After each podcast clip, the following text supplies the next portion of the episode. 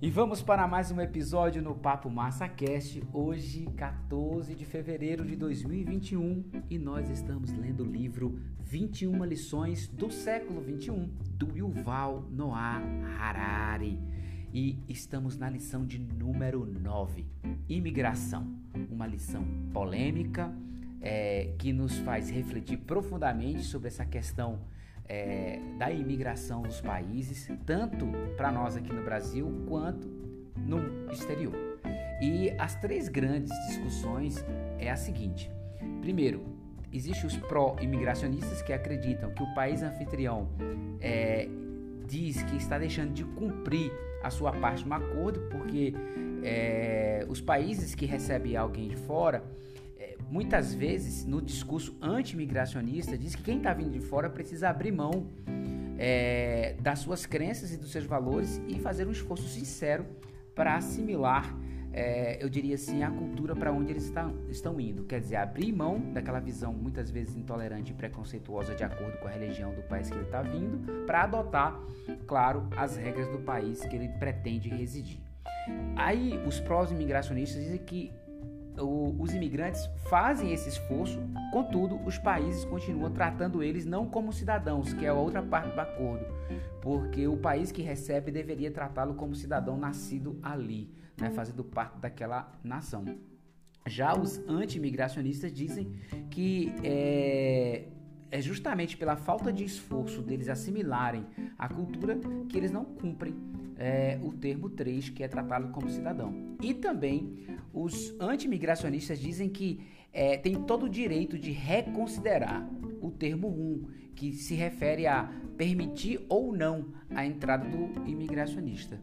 Não é? E aí os é, pró-imigracionistas imigracionista dizem que não, nenhum país tem o direito de impedir a vontade do outro, não é? de, de eu diria assim, adentrar é, de morar, de trabalhar, de viver lá naquele país que não é de sua origem. Enfim, é um debate polêmico e que a gente vai dar continuidade agora com o tema de racismo a culturismo. Simbora!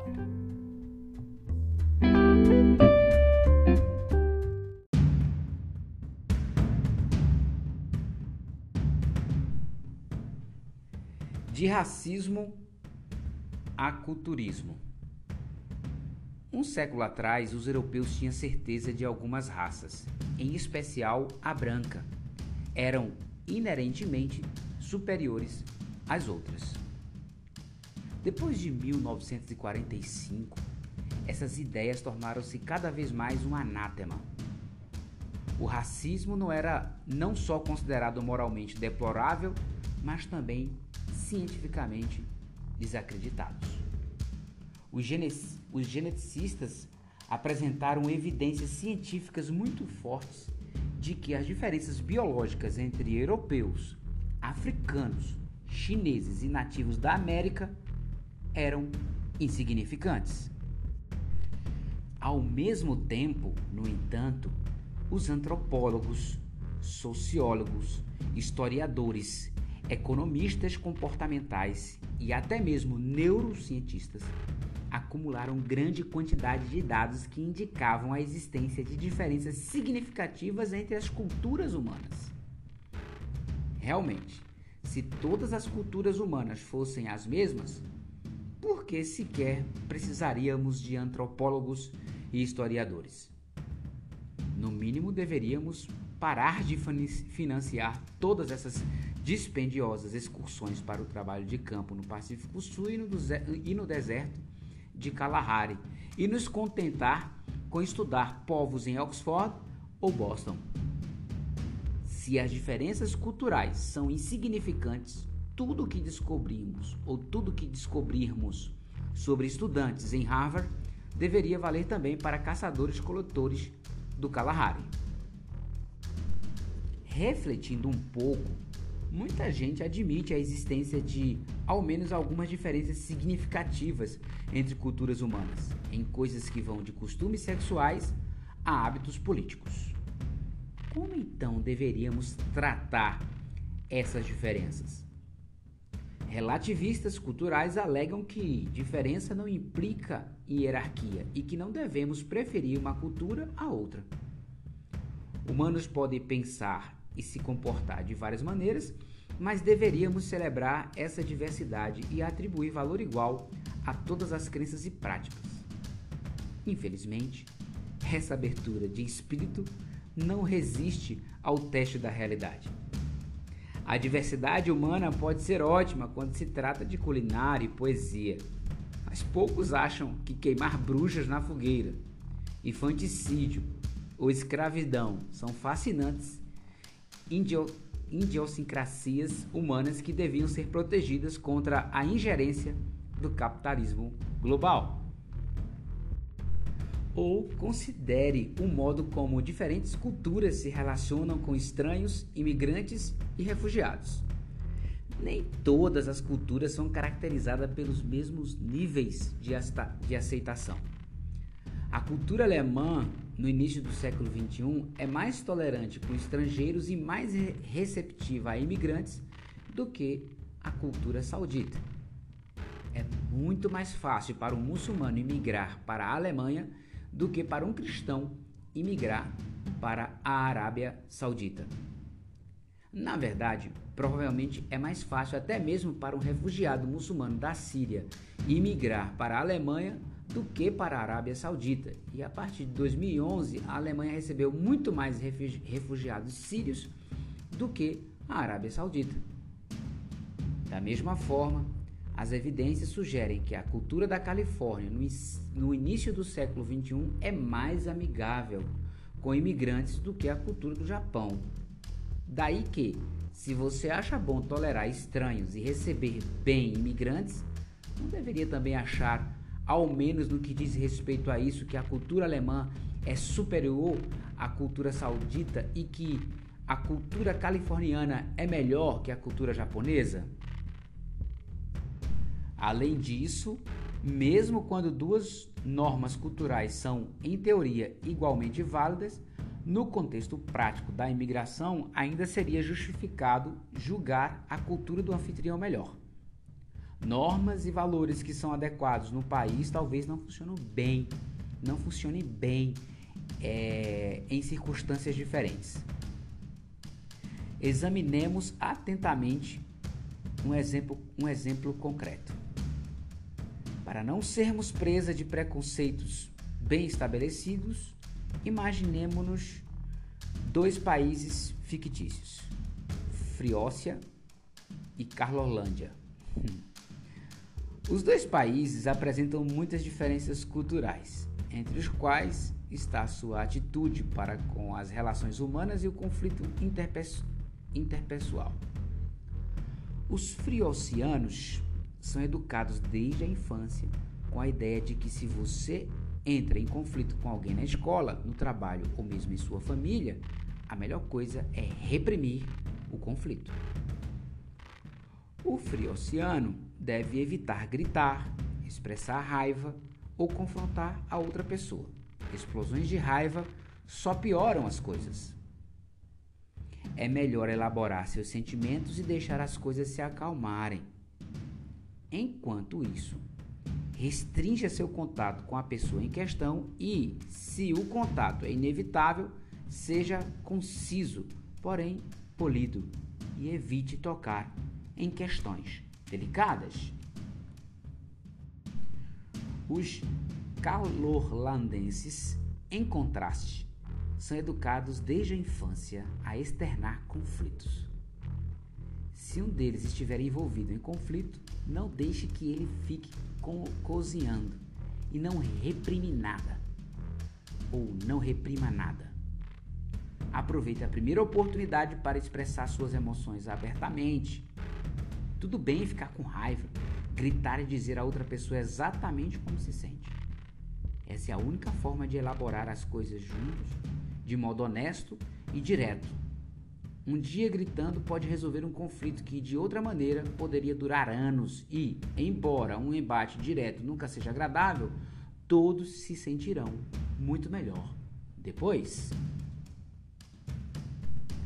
Ambos os métodos têm seus prós e contras. E é difícil dizer que um seja sempre melhor do que o outro. O que poderia acontecer, no entanto, se um calorlandês imigrasse para Frioácia e conseguisse um emprego numa empresa friociana? Sempre que surge um conflito com um colega, o calorlandês dá um soco na mesa e grita, esperando que isso foque a atenção no problema e ajude a resolvê-lo rapidamente. Vários anos depois, um cargo sênior fica vago. Embora o calorlandês tenha todas as qualificações necessárias, o chefe prefere promover um funcionário friociano. Quando questionado sobre isso, ele explica: sim, o calorlandês tem muitos talentos, mas ele também tem um problema sério de relacionamento. Ele é irascível, cria tensões desnecessárias à sua volta e perturba nossa cultura corporativa. Essa mesma sina recai sobre outros imigrantes calorlandeses na Friócia. A maioria deles permanece em cargos subalternos ou não consegue emprego em geral, porque os gerentes pressupõem que, como são calorlandenses, provavelmente serão funcionários irascíveis e problemáticos. Como os holandeses nunca chegam a posições sêniores, é difícil para eles modificar a cultura friociana. Algo muito parecido sucede com friocianos que imigram para Calorlândia. Um friociano que começa a trabalhar numa empresa calorlandesa logo adquire a reputação de ser snob ou frio e faz poucos amigos, se é que faz algum. As pessoas pensam que ele não é sincero ou lhe faltam habilidades básicas de relacionamento. Ele nunca progride para cargos sêniores e, portanto, nunca tem a oportunidade de mudar a cultura corporativa. Os gerentes calorlandianos concluem que a maioria dos friocianos é inamistosa ou tímida e preferem não contratá-la para cargos que exigem contato com clientes ou estreita cooperação com outros funcionários. Ambos os casos parecem cheirar a racismo, porém, na verdade, não são racistas, são culturistas. E culturistas aqui entre aspas, tá, gente? As pessoas continuam a travar uma luta heróica contra o racismo tradicional sem perceber que a frente da batalha já mudou. O racismo tradicional está desaparecendo, mas o mundo está agora cheio de culturistas. O racismo tradicional está fundamentado em teorias biológicas. Na década de 1890 ou na de 1930, havia a crença generalizada em países como Inglaterra, Austrália e Estados Unidos de que alguns traços biológicos hereditários faziam com que africanos e chineses fossem inatamente menos inteligentes, menos empreendedores e menos morais que os europeus. O problema estava em seu sangue. Essas ideias gozavam de respeitabilidade política, assim como de um amplo respaldo científico. Hoje, em contraste, ainda que muitos indivíduos façam afirmações racistas desse tipo, elas perderam todo o seu respaldo científico e a maior parte de sua respeitabilidade política, a menos que a relabore em termos culturais.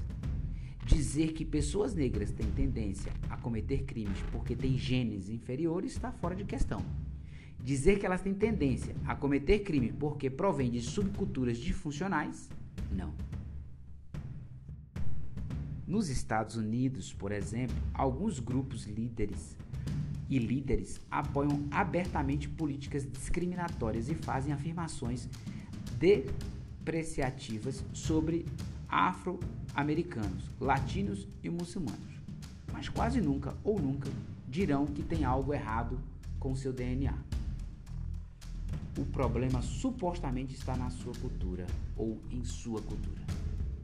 Assim, quando o presidente Trump descreveu Haiti, El Salvador e algumas partes da África como países de merda, isso entre aspas aqui, pelo jeito estava oferecendo ao público uma reflexão sobre a cultura desses lugares e não sobre a constituição ou sua constituição genética. Em outra ocasião, Trump, referindo-se aos imigrantes mexicanos dos Estados Unidos, disse que quando o México envia pessoas, não envia as melhores. Envia pessoas que têm muitos problemas e que trazem esses problemas. Trazem drogas, trazem crimes, são estupradores e alguns, suponho, são boa gente. Essa é uma declaração muito ofensiva, mas socialmente ofensiva e não biologicamente ofensiva. O que Trump disse não implica que o sangue mexicano é o impedimento à bondade, apenas que os bons mexicanos tendem a ficar ao sul do Rio Grande. O corpo humano, o corpo latino, o corpo africano, o corpo chinês ainda está no centro desse debate. A cor da pele importa muito. Caminhar por uma rua de Nova York com montes de melanina na pele significa que, para onde quer que esteja indo, a polícia pode olhar para você com muita suspeita. Mas pessoas como o presidente Trump ou como o presidente Obama explicarão o significado da cor da pele em termos culturais e históricos polícia olha para a cor de sua pele com suspeita, não por qualquer razão biológica, mas devido à história. É de se presumir que pessoas como Obama explicarão que o preconceito dos policiais é um infeliz legado de crimes históricos, como a escravidão, enquanto pessoas como Trump explicarão que a criminalidade entre negros é um infeliz legado dos erros históricos cometidos por liberais brancos e comunidades negras. Seja qual for o caso, se você for, na verdade, um turista de Delhi que não sabe nada da história americana, terá de lidar com suas consequências. A mudança da biologia para a cultura não é somente uma mudança insignificante de jargão. É uma mudança profunda com consequências práticas de longo alcance, algumas boas, outras ruins. Para começar, cultura é mais maleável que a biologia. Isso significa, por um lado, que se os culturistas de hoje podem ser mais tolerantes do que os racistas tradicionais, basta os outros, entre aspas, adotarem nossa cultura e aceitaremos como nossos iguais. Por outro lado, isso pode resultar em muito mais pressão sobre os outros para que se assimilem e críticas muito mais duras se não fizerem isso. Não se pode culpar pessoas de pele escura por não embranquecer sua pele, mas pode-se acusar, e se acusa, africanos ou muçulmanos de não adotarem normas e valores da cultura ocidental. O que não quer dizer que essas acusações sejam necessariamente justificadas. Em muitos casos, não há motivo para adotar a cultura dominante, e em muitos outros, essa é uma missão totalmente impossível afro-americanos de uma favela pobre que tentem se adequar à cultura hegemônica americana pode primeiro ter o caminho bloqueado por uma discriminação institucional e depois serem acusados de não terem feito esforço suficiente e assim não terem ninguém a quem culpar a não ser a si mesmo, a si mesmos, perdão, por seus problemas. Uma segunda diferença fundamental entre falar sobre biologia e falar sobre cultura é que não como no tradicional sectarismo racista, os argumentos culturistas podem ocasionalmente fazer algum sentido, como no caso da Calorlândia e da Friócia. Os calorlandeses e os friocianos de fato têm culturas diferentes, caracterizadas por estilos diferentes de se relacionar. Como as relações humanas são cruciais em muitos empregos, não seria antiético uma empresa calorlandesa penalizar freocianos por ser por se comportarem segundo a sua herança cultural? Antropólogos, sociólogos e historiadores ficam extremamente incomodados com esse raciocínio. Por um lado, ele soa perigosamente como racismo. Por outro, o culturismo tem uma base científica muito mais firme do que o racismo e os estudiosos, particularmente nas ciências humanas e sociais, não podem negar a existência e a importância de diferenças culturais? É claro que, mesmo que aceitemos a validade de algumas alegações culturistas, não temos de aceitar todas elas. Muitas padecem de três falhas comuns. Primeiro, os culturistas frequentemente confundem superioridade local com superioridade objetiva.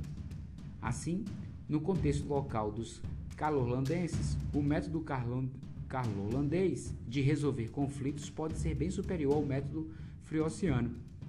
E nesse caso, uma empresa calorlandesa que opera a Calorlândia tem bons motivos para discriminar funcionários introvertidos, abrindo parênteses, o que vai penalizar desproporcionalmente imigrantes friocianos, fecha parênteses. No entanto, isso não quer dizer que o método calorlandês seja superior os calorlandeses talvez devessem aprender uma ou outra coisa com os friocianos. Se as circunstâncias forem outras, por exemplo, a empresa calorlandesa torna-se global e abre filiais em muitos países diferentes. A diversidade, de repente, se tornaria um ativo. Segundo, quando se define um critério, um tempo e um lugar, as alegações culturistas podem ser empiricamente fundamentadas. Mas as pessoas quase sempre adotam alegações culturistas muito genericamente, o que faz muito pouco sentido. Assim, dizer que a cultura friociana é menos tolerante com uma explosão pública de raiva do que a cultura carlo-holandesa é uma alegação razoável, porém é muito menos razoável dizer que a cultura muçulmana é muito intolerante. Esta última alegação é vaga demais. O que se está querendo dizer com intolerante? Intolerante com quem ou com o que? Uma cultura pode ser intolerante com minorias religiosas ou ideias políticas incomuns, ao mesmo tempo que é muito tolerante com pessoas obesas ou com idosos. E o que é que queremos dizer com cultura muçulmana? Ou melhor, repetindo, gente, e o que queremos dizer com cultura muçulmana. Estaremos nos referindo à Península Arábica do século VII, ao Império Otomano do século XVI, ao Paquistão no início do século XXI. Finalmente, qual é o termo de comparação? Se o que nos importa é a tolerância com minorias religiosas compararmos o Império Otomano no século XVI com a Europa Ocidental do século, no século XVI, concluiremos que a cultura muçulmana é extremamente tolerante. Se compararmos o Afeganistão sob o Talibã com a Dinamarca contemporânea, chegaríamos a uma conclusão muito diferente. Mas o problema principal com as alegações culturistas é que, apesar de sua natureza estatísticas, Todas são usadas frequentemente para prejulgar indivíduos. Quando nativo de Calorlândia e um imigrante friociano se candidatam ao mesmo cargo numa empresa carro-holandesa, o gerente pode preferir contratar o calor-holandês porque os friocianos são frios e insociáveis. Mesmo que estatisticamente isso seja verdade, talvez aquele friociano específico seja na verdade muito mais caloroso e extrovertido que aquele carro holandês específico. Mesmo sendo a cultura importante, as pessoas são modeladas por seu gênero e por suas histórias pessoais e únicas. Indivíduos desafiam estereótipos estatísticos. Faz sentido uma empresa preferir funcionários sociáveis e empedernidos mas não faz sentido preferir carros holandeses a friocianos. Contudo, tudo isso modifica determinadas alegações culturistas sem desacreditar o culturismo como um todo. Diferentemente do racismo, que é um preconceito não científico, os argumentos do culturismo podem às vezes ser bem sólidos. Se olharmos as estatísticas e descobrirmos que as empresas carro-holandesas têm poucos friocianos em posições seniores, isso pode ser resultado não de uma discriminação racista, mas de um julgamento correto.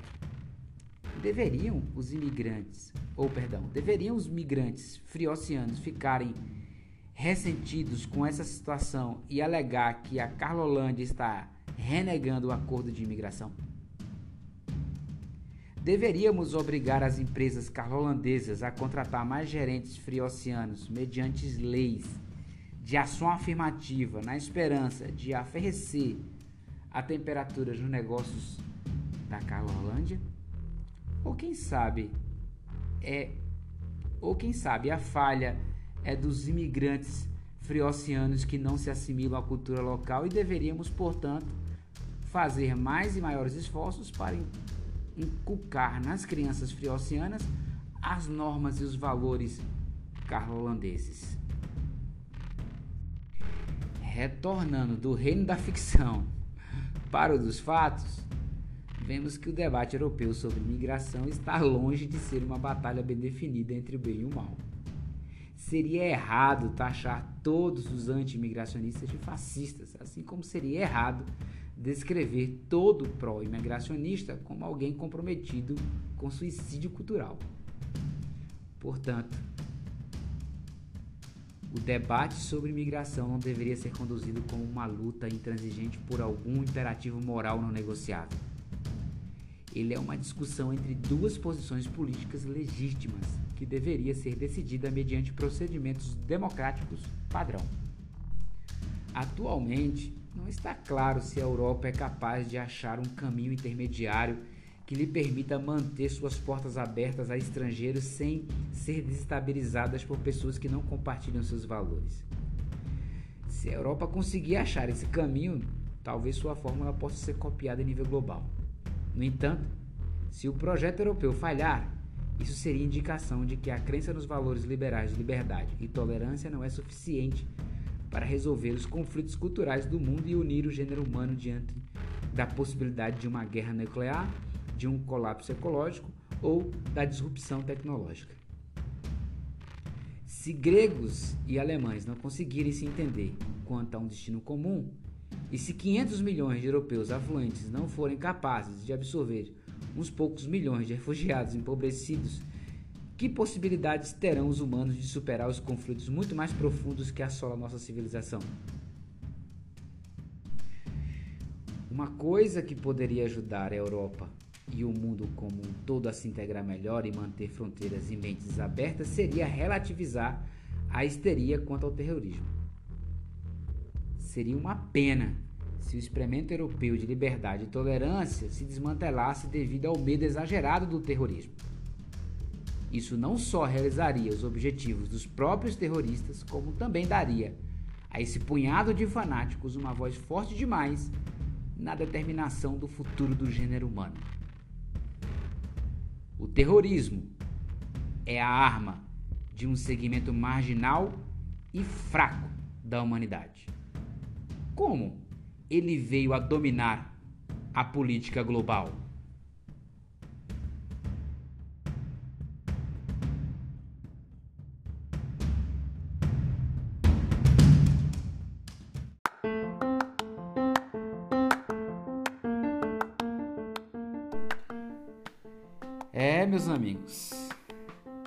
Disse aí, essa lição ela é muito forte, bastante polêmica. É, é difícil você ter uma opinião, porque se vocês ouviram aí atentamente até agora, eu acredito que você viajou também na sua mente aí, fez uma reavaliação se você é um culturista de repente em alguns momentos.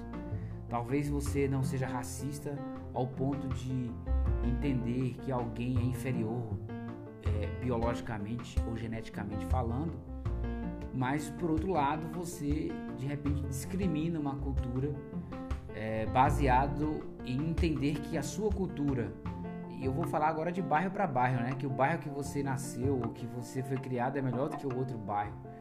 Isso é muito comum em qualquer cidade aqui mesmo no Brasil, né? Imagina de, de um país para o outro. Então é um assunto muito delicado. É, eu tive a oportunidade de ficar um ano é, na Legião Estrangeira, onde eu convivi com 17 países diferentes, pessoas de 17 nações diferentes, e lá eu vi muito desse choque cultural. dos hábitos né, serem forçados a serem quebrados em prol de um único hábito local. E isso era muito difícil, vi muitas pessoas sofrerem, russos, por exemplo, sofriam muito, como também eles eram intolerantes. Os russos eram intolerantes às outras culturas.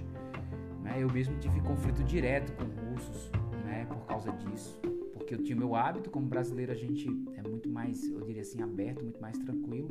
Eu tinha amizade com o pessoal do Nepal, com o pessoal da Argélia, com o pessoal da África sem problema algum. E por causa dessas amizades, é, russos, romenos eram muito mais duros é, com as pessoas que se afeiçoavam a eles. Então isso é, é muito difícil e não era nem por uma questão realmente de cor ou coisa do tipo, mas era por uma questão forte cultural, de hábitos que se chocavam. E assim, é muito complicada. Como o próprio Vó aqui arrisca dizer que isso deveria ser decidido é, dentro de um pleito, dentro de uma forma muito democrática, e mesmo assim a discussão seria é, acirrada. Então fica aí para sua reflexão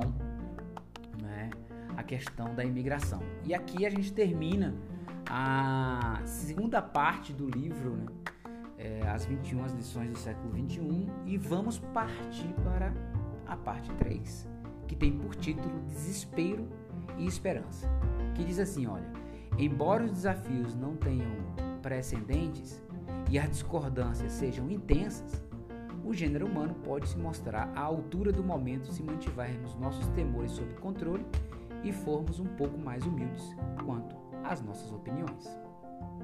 Então a terceira parte vai trabalhar essas outras questões, vai continuar quente a discussão. Aí, ó, esse, se não me falha a memória, são, são, são 21 né, lições, então a gente aqui vai caminhar com lições um pouco mais longas e outras mais curtas, mas vai ser muito forte. E a próxima vai ser o terrorismo, tá? Então eu te espero no próximo episódio. Então, até o próximo Papo Massa Cast.